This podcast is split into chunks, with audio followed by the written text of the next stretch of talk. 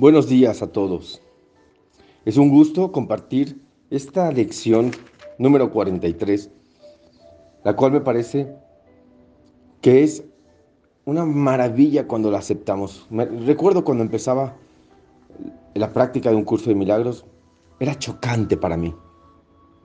¿Cómo voy a ver como Dios ve? ¿Cómo voy a pensar como Dios piensa? ¿Cómo voy a sentir? ¿Cómo. Porque Dios no siente, solo siente amor. ¿Cómo voy a sentir solo amor? Esta idea me ayudó a darme cuenta que la percepción, la percepción es una interpretación. Percibir es interpretar. Aquí nos dice que no es un atributo de Dios, es decir, que Dios no interpreta. En el ámbito de Dios está el conocimiento, que es el que lo que es es. No hay que interpretar nada, por eso la primera lección dice que nada significa nada. ¿Quieres que eso cambie? Dale una interpretación. Percíbela. Me he dado cuenta durante este tiempo que la simple verdad es que nada significa nada. ¿Quieres que esa verdad cambie? Interpreta. Sin embargo, nuestro Espíritu Santo fue creado por Dios para mediar entre la interpretación y lo que es el significado de nada. Sin este vínculo, obviamente, la percepción habría reemplazado la creencia de que nada significa nada, dándole el valor significativo. ¿Cómo no le voy a dar valor a esto? ¿Cómo no le voy a creer? ¿Cómo no quieres que llore? ¿Cómo no quieres que me sienta triste? Mira lo que pasó. La función del Espíritu Santo es llevarnos, es conducirnos al conocimiento. Por eso es importante que la percepción le pidamos que la transforme y la purifique. Respira profundamente y en tu mente repite lo siguiente. Espíritu Santo, mi Maestro, que estás en mi mente, manifiéstate por favor. Transforma y purifica mis percepciones. Nos dice, también nos explica que en Dios no podemos ver porque la percepción no tiene ninguna función en Él. No existe. No significa nada. Pero en la salvación, que es el proceso de erradicar lo que nunca fue, ¿qué es la salvación? La salvación es el deshacimiento de los conceptos. Espíritu Santo, tengo un concepto acerca de esto las separaciones, las pérdidas, la escasez, la muerte, las cuatro creencias del ego que nos llevan a la percepción, a la interpretación. Como no me voy a sentir mal, me separé, perdí, se fue, murió. Está la justificación ahí escondida. Entonces, en la salvación se nos pide erradicar lo que nunca fue. La percepción tiene un propósito sumamente importante, claro, interpreta, habiéndolo inventado nosotros para un propósito no santo, que es decir, para el juicio, se, tiene que convertir ahora en el medio a través del cual se restaure mi santidad en mi conciencia, y mi santidad es la inocencia, la inocencia es, no lo sabía, no sé. ¿Por qué interpretaste esto? Pues no sé, lo aprendí, me lo dijeron en casa, en el colegio, en el trabajo. Y aceptamos muchas veces las interpretaciones de los demás sin saber si son ciertas. Nos dice que la percepción no tiene significado, claro.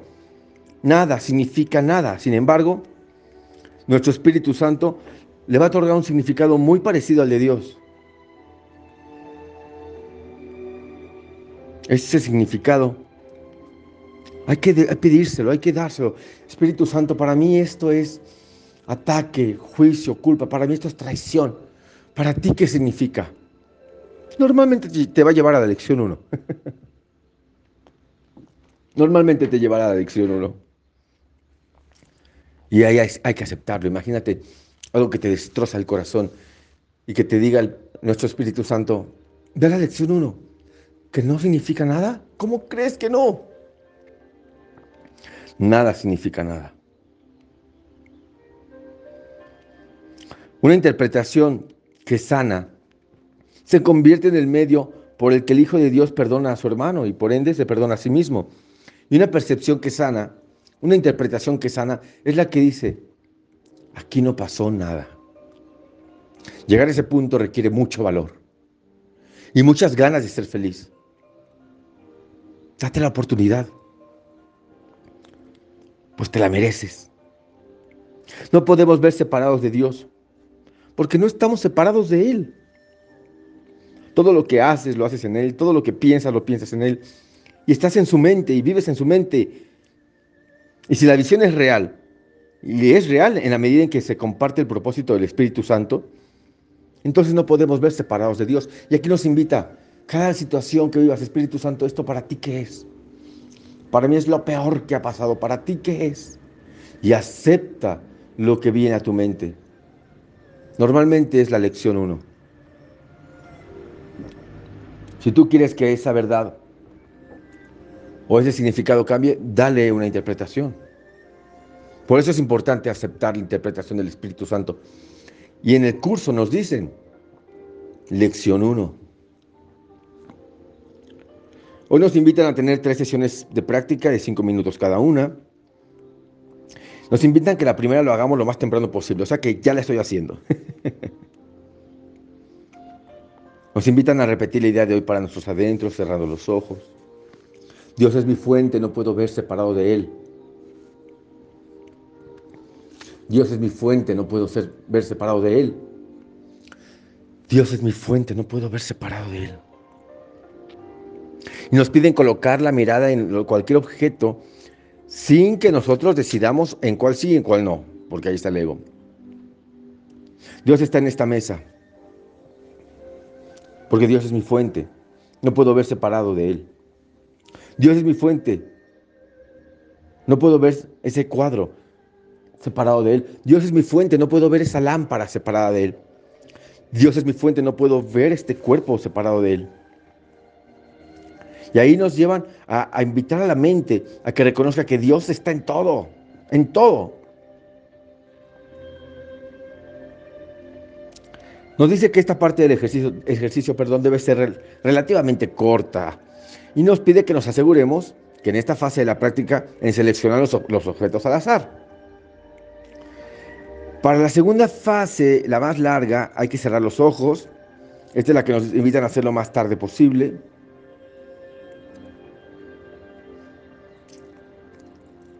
Repetir la idea de hoy nuevamente,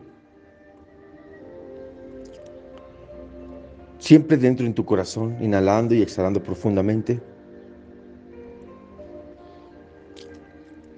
Traer a tu mente pensamientos tales como, veo a través de los ojos del perdón, veo el mundo como un lugar bendito, veo a mi mamá como una persona capaz de darse cuenta si a tus hijos los ves de una manera, por ejemplo, es que es muy enojón, muy gritón, muy eh, mal educado, no sé qué pasa. Veo a mi, a mi hijo como un hijo santo.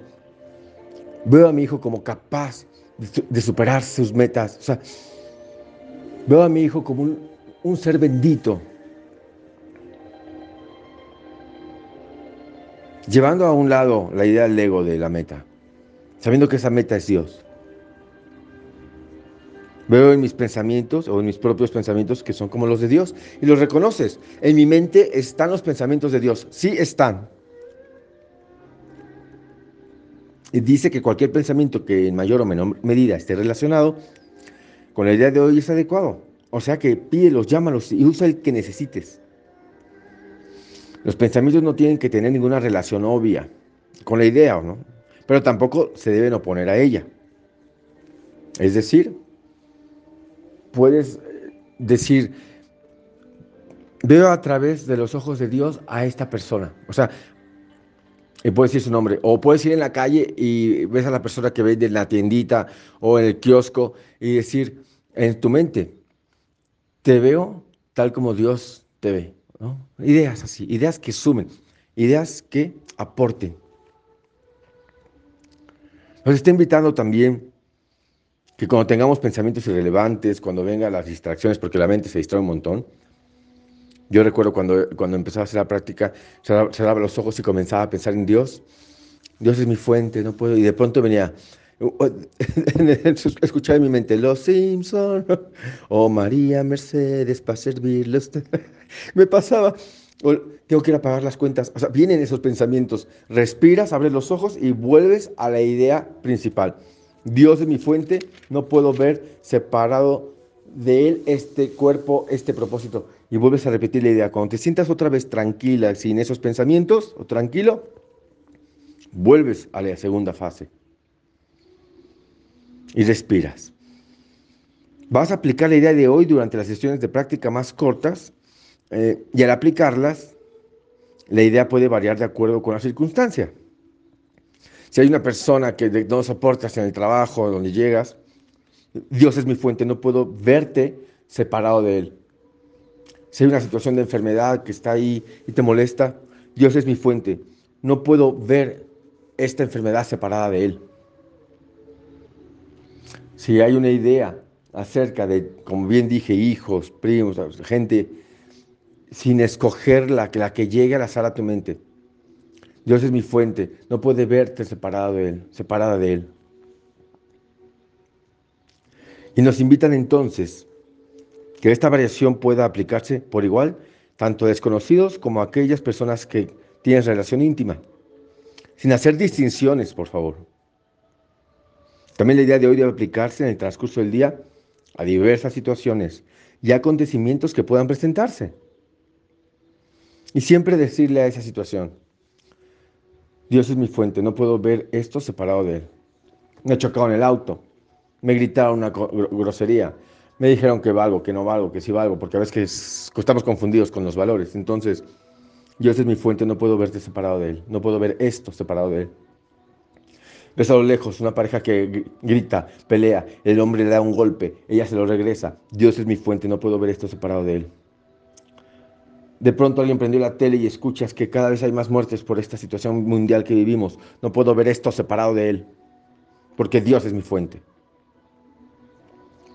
Si en ese momento no se presenta en tu conciencia ningún pensamiento en particular, repite simplemente la idea en su forma original. Entonces te dice aquí, si no viene nada, porque así es el ego de astuto, cuando queremos practicar y hacerlo con todo, no viene nada. Ahí vas a decir de todo corazón la idea principal en su forma original, que sería, Dios es mi fuente, no puedo ver separado de Él. Trata de no dejar pasar mucho tiempo sin recordar la idea de hoy, o sea, muchos lapsos. Y recuerda tu función.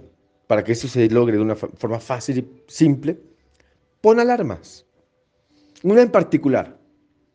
Una quizá como la música que tenemos de fondo. Dios es mi fuente. No puedo ver separado de Él. Y repite para tus adentros esta idea tan maravillosa y respira. Porque podemos ver diferente a como aprendimos. Recuerden que muchas veces decimos, yo soy así y no voy a cambiar. Mentira, no eres así. Aprendiste a ser así. Y todo lo que se aprende se puede desaprender.